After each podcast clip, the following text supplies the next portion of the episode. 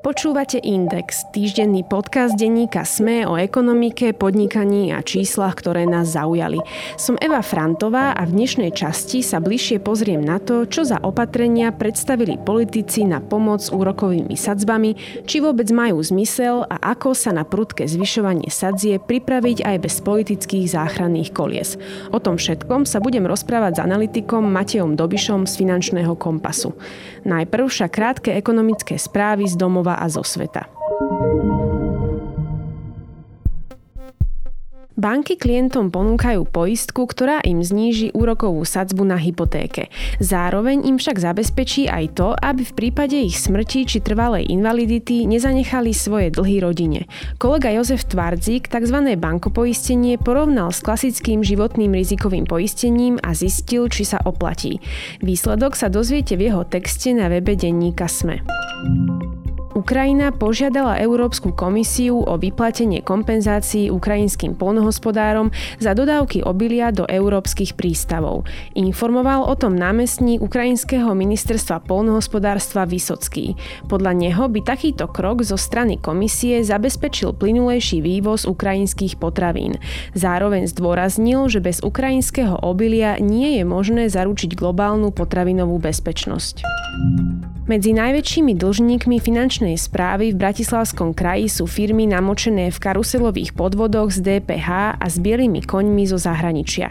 Rekordér kraja, spoločnosť Clean Energy Trade, dlhuje daniarom 40 miliónov eur, čo je najviac zo všetkých firiem na Slovensku.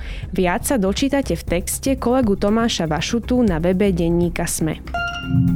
Nemecké regulačné úrady schválili stavebné povolenia pre prvý úsek plynovodu k novému LNG terminálu na ostrove Rujana v Baltskom mori. Terminál je jedným z niekoľkých zariadení na dovoz skvapalneného zemného plynu, ktoré sa stavajú v Nemecku. Keďže však Rujana patrí medzi oblúbené dovolenkové destinácie na pobreží Baltského mora, výstavba vyvolala spory. Nemecká vláda však projekt považuje za dôležitý pre zabezpečenie dodávok energie a preto ho podporuje podporuje. Nadácia Zastavme korupciu v spolupráci s portálmi Finstat.sk a Transparex.sk pripravila analýzy majetkov lídrov politických strán, ktoré kandidujú vo voľbách a podľa prieskumov preferencií majú šancu dostať sa do parlamentu. V aktuálnej analýze sa venujú majetkovým pomerom lídrov progresívneho Slovenska a predsedu KDH. Viac sa dočítate v texte na webe denníka Sme.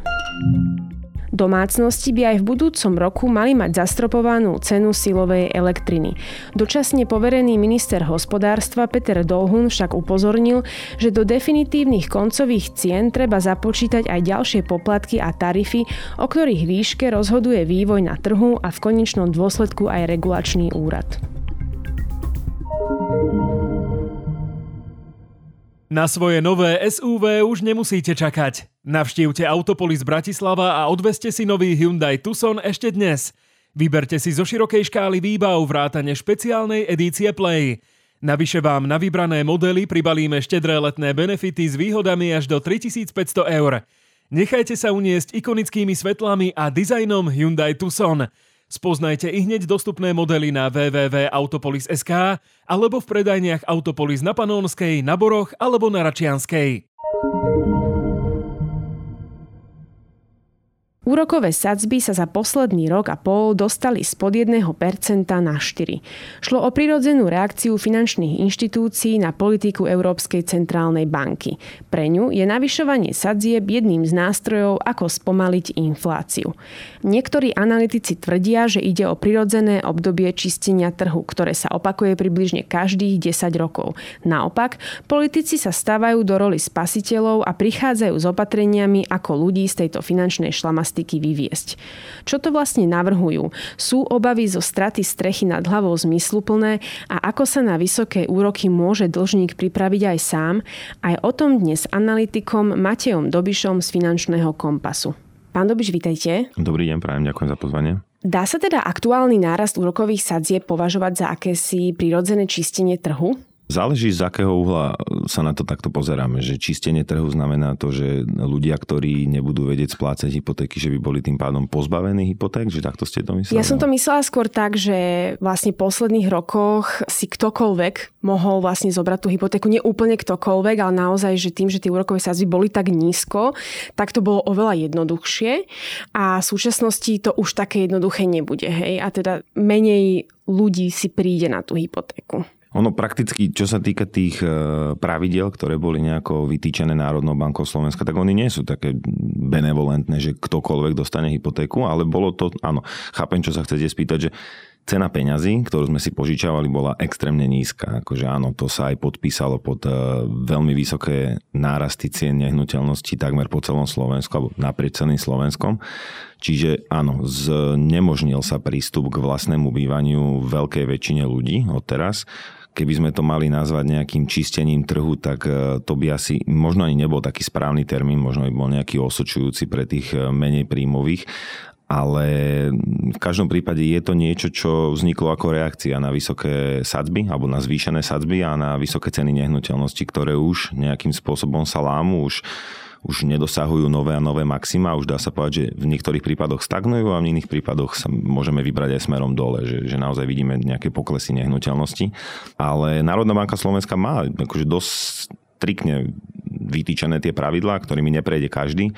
Z toho dôvodu sa v niektorých prípadoch aj tí dlžníci museli nejako pripraviť na to, že chceli hypotekárny úver, že chceli získať a to boli tie prípady ľudí, ktorí si nejako nastavili príjem na dané obdobie, dohodli sa so šéfom, že tak eh, teraz ideme na tento model, pretože banka ma bude kontrolovať možno 12 mesiacov dozadu, možno 6 mesiacov dozadu.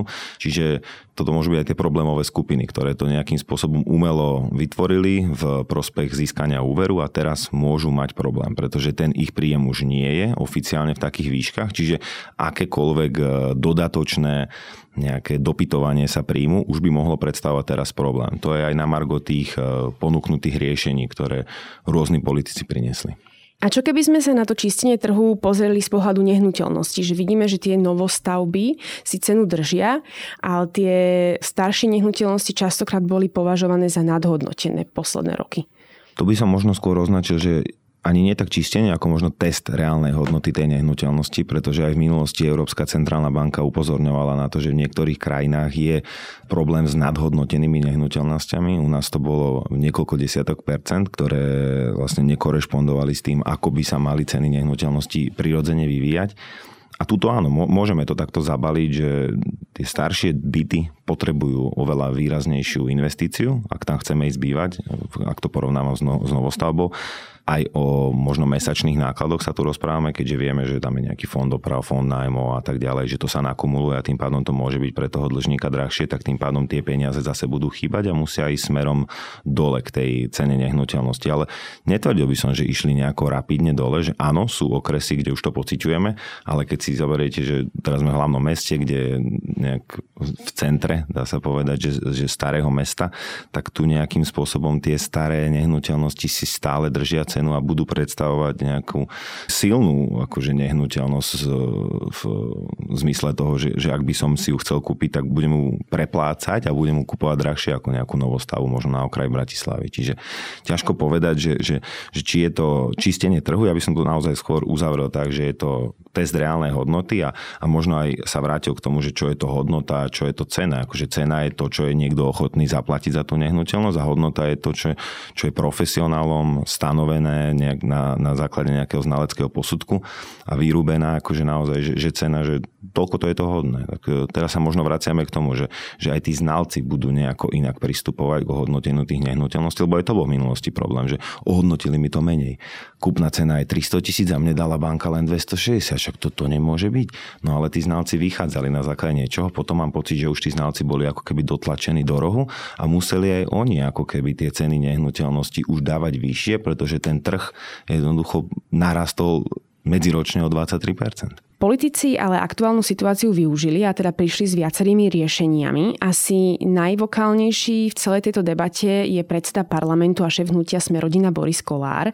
Dokopy dal dokonca memorandum o pomoci ľuďom s vysokými úrokmi, o ktorom teda chcel s bankami aj rokovať. Nie, ale sám zapojili sa aj ďalšie strany, napríklad Sloboda, Solidarita, Progresívne Slovensko a teda tiež opozícia v podobe Smeru a Hlasu. Aké všetky možné návrhy sme s politikou počuli? Bolo ich naozaj viacej. Ja by som možno začal tým najvokálnejším, ako ste ho nazvali. To bol Boris Kolár, ktorý označil svoju tlačovú konferenciu ako sprosté vyhadzovanie ľudí na ulicu, ktorí nejako v minulom roku neriešili výročie hypotéky. Akože, Áno. Tak, tak to asi to označil. Čiže je to veľmi, eh, nebudem komentovať vyjadrenia politikov, ale možno k tomuto iba na Margo toho poviem, že banke nejde o to, aby získala vašu nehnuteľnosť. Ona vám nedáva s tým úmyslom úver, ona vám dáva úver s tým úmyslom, aby profitovala na tej úrokovej sadzbe, ktorú vlastne označí na Chce dan... zarobiť. Presne tak. A je to na dané obdobie. To nie je, že ja si zoberiem 30-ročnú hypotéku a teraz 30 rokov sa I don't care Nezaujíma ma to. Je to o tom, že raz ročne by sme sa mali naozaj zaujímať o to, že kde sa nachádzajú sadzby. Iba možno, aby sme nevyšli z cviku, možno mať nejakého človeka, ktorý sa nám o to stará a nejako sa o to zaujímať. Tu je to o tom, že naozaj sa banky dostali do tej situácie, že boli často označované za zlé, za extrémne ziskuchtivé, no ale nikde sa nepovedalo to, že nikto iný vám nepožičia niekoľko stá tisíc na to, aby ste si kúpili nehnuteľnosť. Čiže práve vďaka politikom, ktorí neriešili situáciu nejakého iného nájomného bývania, aké je komerčné, práve toto je ten politik, ktorý veľmi často hovoril o nájomnom bývaní. A teraz sme sa e, dostali do situácie, kedy to nájomné bývanie nemáme a ideme sa starať nazvem to tak, starať do biznisu banky a ľudí, ktorí si medzi sebou založili, ktorí politici nejako neriešili. Politici dá sa povedať, že prispeli k tomu, že máme nižšie úrokové sadby. Mali sme tu nižšie úrokové sadby, to ešte možno s odvolaním na pána Beblavého, ktorý to možno aj v minulosti myslel dobre, ale nakoniec toho rozputal nejaké hypotekárne šialenstvo a extrémnu konkurenciu medzi jednotlivými bankami. Ale teda späť k tomu, čo pán Boris Kolár hovoril, odvolával sa na anglický model. Ten anglický model Anglicko tiež čakajú voľby a tiež je to veľmi atraktívna téma zvyšovanie. Presne tak. Zvyšovanie úrokovej sadzby sa deje naprieč, nie je to iba problémom Slovenska.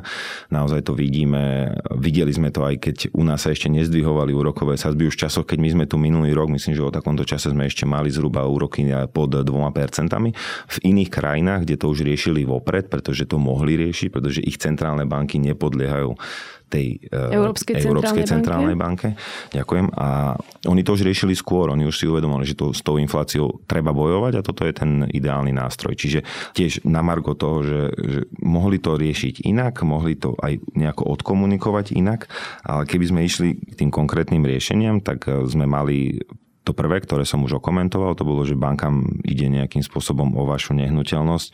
Nie, nejde. Banka sa chce s vami dohodnúť. Banka je tá prvá, ktorá by mala vedieť, e, že máte problémy so splácaním úveru alebo že budete mať v budúcnosti, ak vám skončia tie podmienky, ktoré teda označujeme ako fixáciu.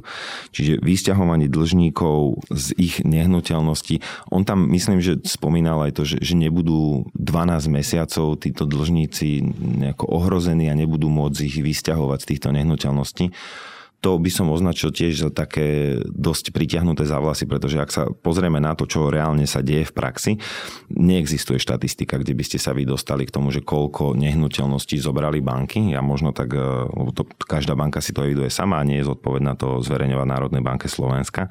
Za prax, ktorú už pracujem v bankovníctve, som sa nestretol s tým, že banka by išla po tej nehnuteľnosti toho klienta, pokiaľ sa snažil nejakým spôsobom ten klient splácať. Čiže individuálny splátkový kalendár, možno predraž zváženie toho úveru, ale teraz sa možno vrátime späť k tomu, že ten úver si berem na 30 rokov a toto je presne to obdobie, že doteraz som neriešil nejakým spôsobom náraz splátok, pretože už 10 rokov sme tu mali iba znižovanie úrokových sadzieb a teraz som sa dostal do bodu, kedy sa tie úrokové sadzby zvyšujú. Čiže je to možno obdobie dvoch, troch rokov, ktoré bude nejakým spôsobom pri týchto sadzbách, možno ešte trošku vyšších, to, to nikto nevie, ale potom sa očakáva poklesom inflácie, že sa začnú uvoľňovať tie opatrenia a pôjdeme Dolu. aj presne mm-hmm. tak z tých e, pravicovo orientovaných alebo z tých liberálnejších, ako sa zvyknú označovať tieto politické strany, čiže SAS, ktorá by sa aj očakávalo nejakým spôsobom, že priniesie také racionálnejšie a možno také ekonomickejšie argumenty, tak bolo zlučovanie spotrebiteľských úverov do existujúceho hypotekárneho úveru.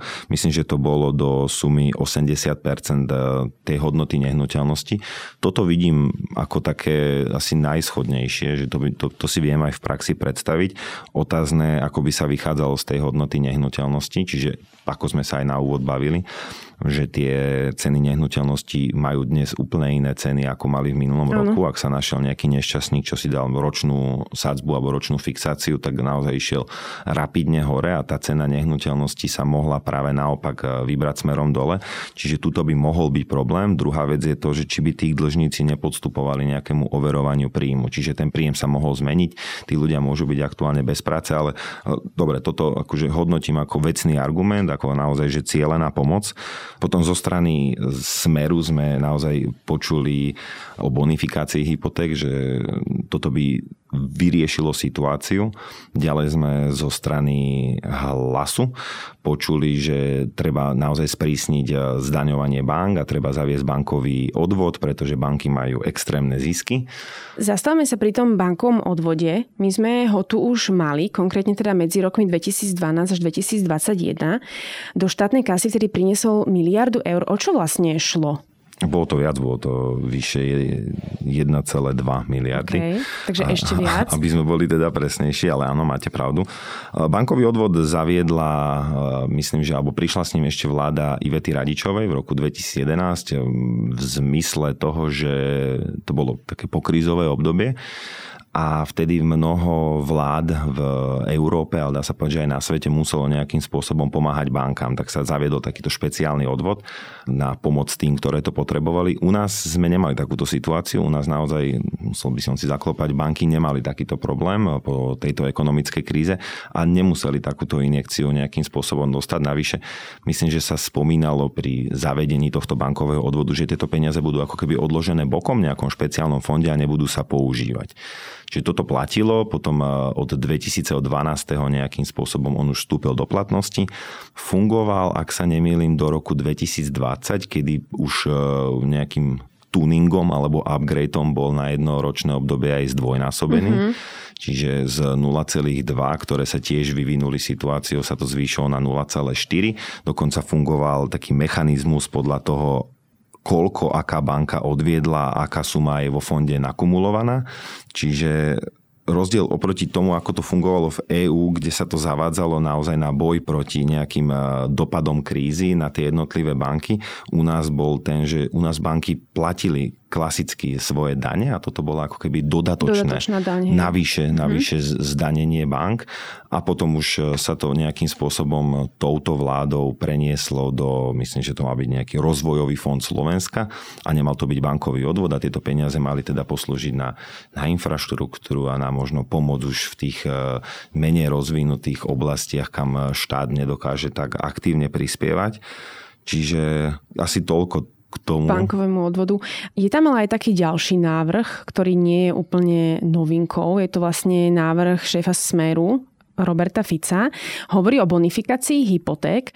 Čo si pod tým predstaviť? Predstavme si pod tým to, že by štát e, nejakým spôsobom zohnal peniaze, ktoré by posúval ľuďom tou formou, že by boli opäť dostupnejšie a lacnejšie hypotekárne úvery. To znamená, že by z tých percent, ktoré aktuálne banky ponúkajú pri nových úveroch, pomáhal a participoval so splatením tých vyšších úrokových sadzieb a tým pádom by na dlžníka dopadalo už e, menšie číslo v prípade úrokovej sadzby. Čiže takto asi najjednoduchšie povedané.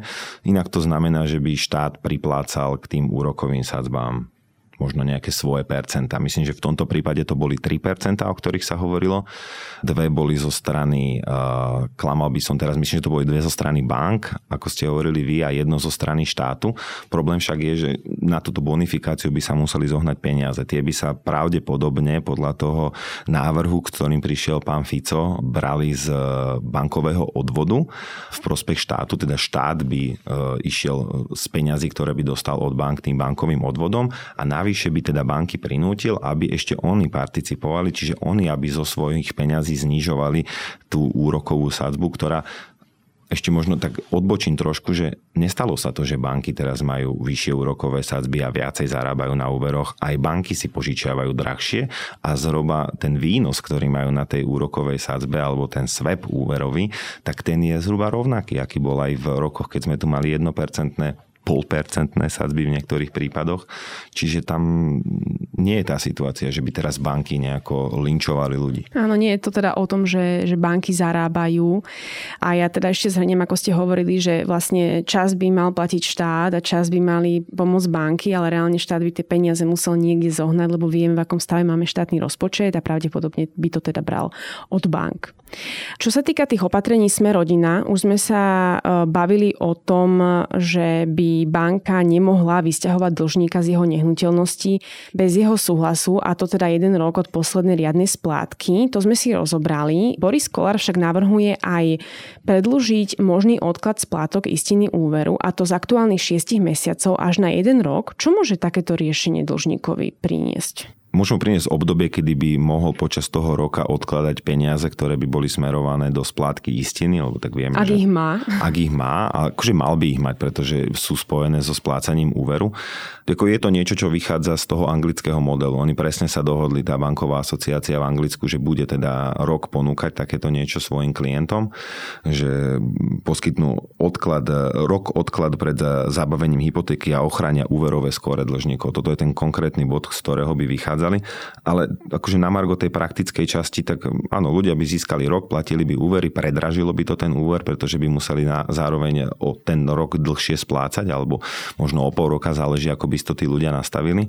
Ale vytvorilo by to nejakým spôsobom pôdu, kedy by tí ľudia mohli odkladať peniaze. Čo môžu aj teraz, pretože ak sa pozrieme na tie konkrétne čísla, tak v tomto roku končí 85 tisíc dlžníkom e, fixácia, teda tie podmienky, ktoré majú na úvere. Tí ľudia Neviem, kde boli minulý rok, nechcem sa nikoho dotknúť, ale naozaj myslím si, že bol dostatočne silný tlak na to, aby ľudia riešili tak e, svoje hypotekárne úvery ako nikdy.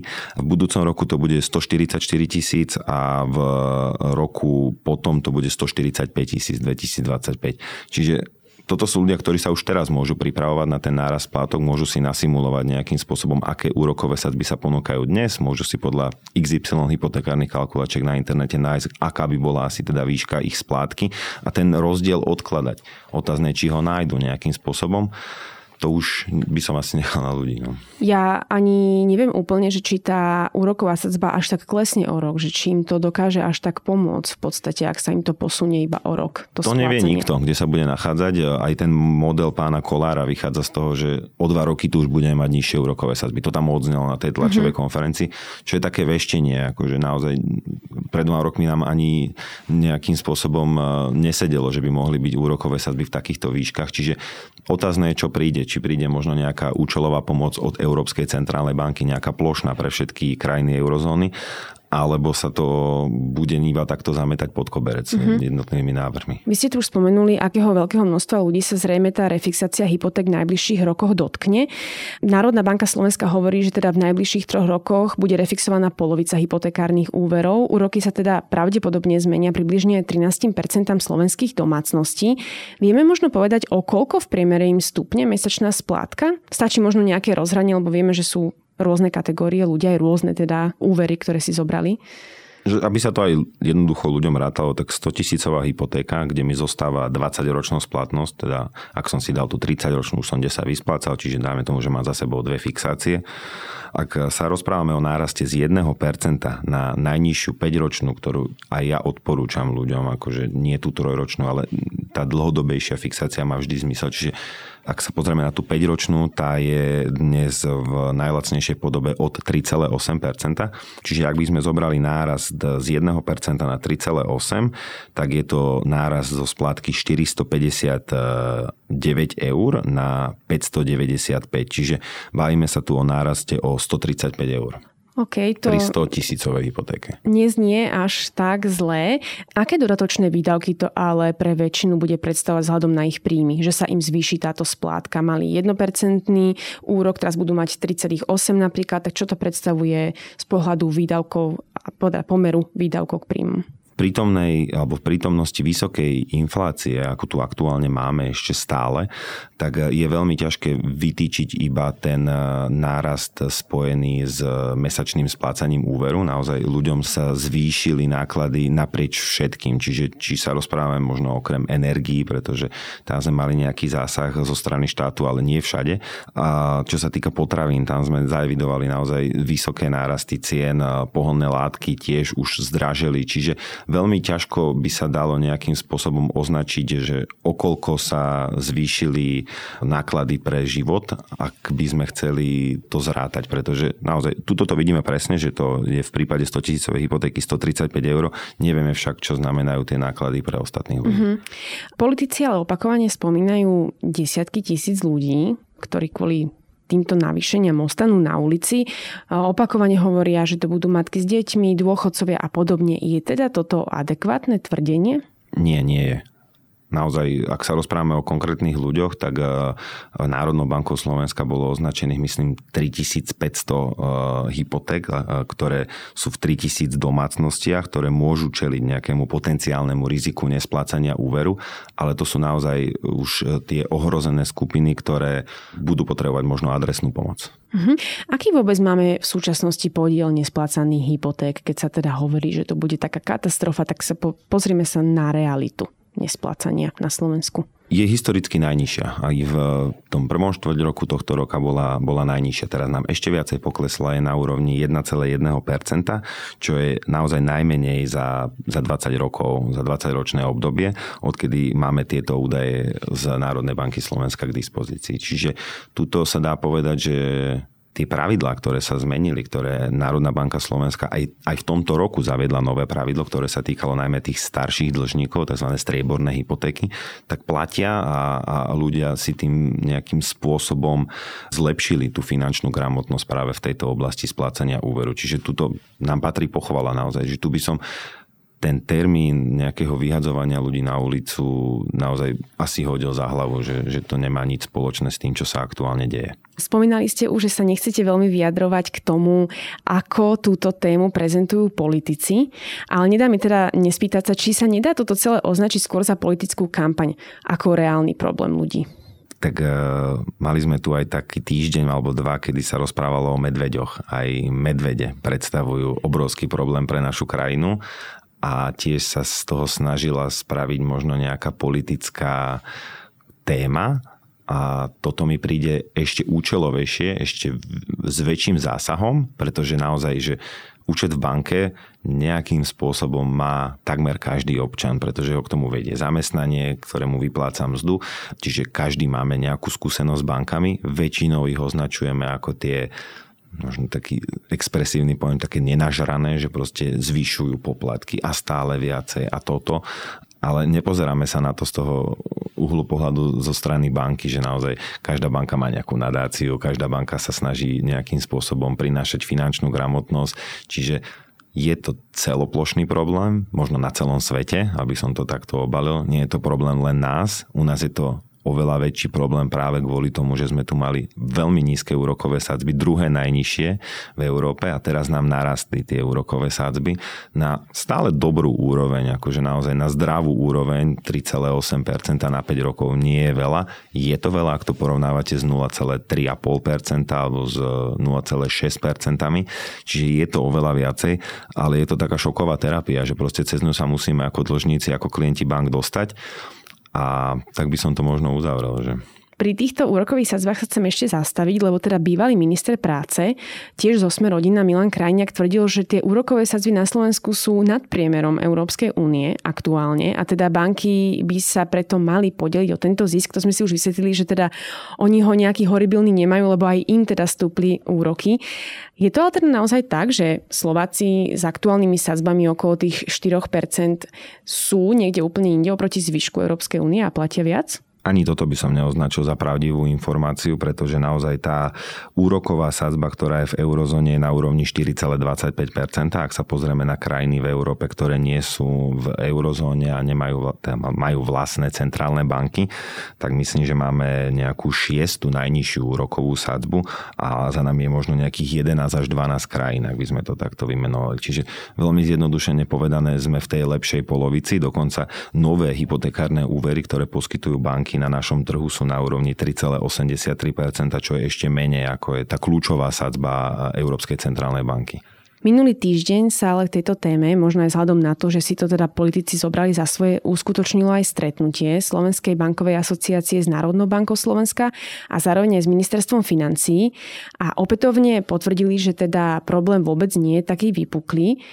Čo ale majú robiť ľudia, ktorí sa obávajú, že úver po navýšení nebudú schopní splácať a možno nevyužili tú možnosť sa oni zaujímať minulý rok a podobne? Čo by ste im poradili teraz? Komunikovať s bankou, komunikovať s veriteľom, ktorý mi tento úver poskytol a oboznámiť ho, že možno v budúcom období budem mať problém so splácaním úveru.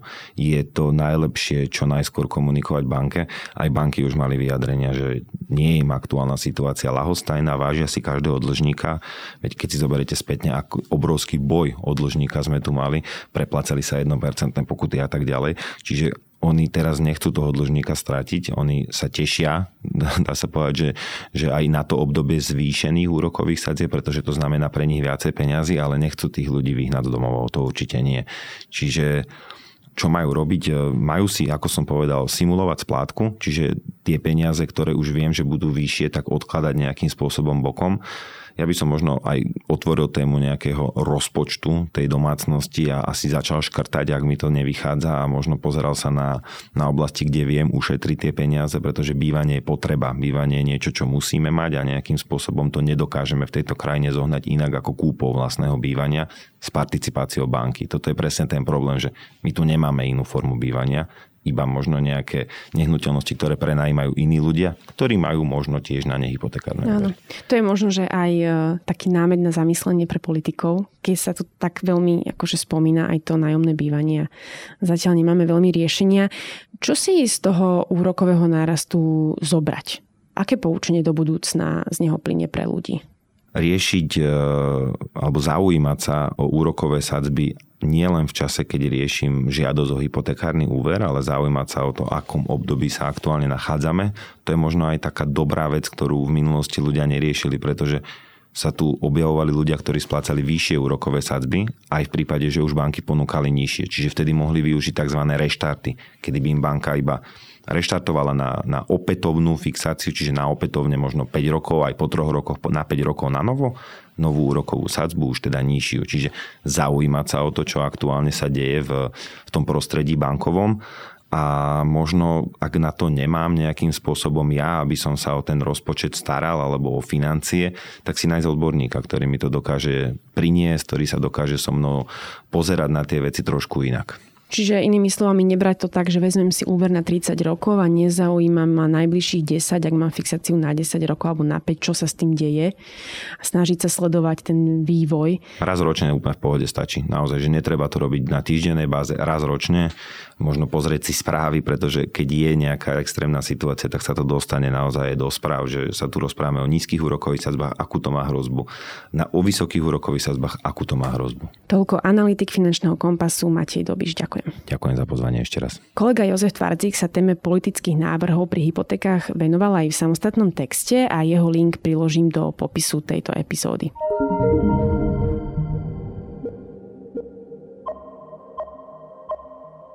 Počúvali ste Index, ekonomický podcast denníka SME, ktorý vo štvrtky nájdete vo všetkých podcastových aplikáciách, ale aj na webe denníka SME. Som Eva Frantová a na tvorbe podcastu sa podielal aj Marek Franko. Ak by ste mi chceli poslať vaše námety alebo pripomienky, respektíve ste v podcaste našli chybu či nezrovnalosť, pokojne sa mi ozvite na podcast index zavinačsme.sk. To je odo mňa všetko, počujeme sa opäť o týždeň.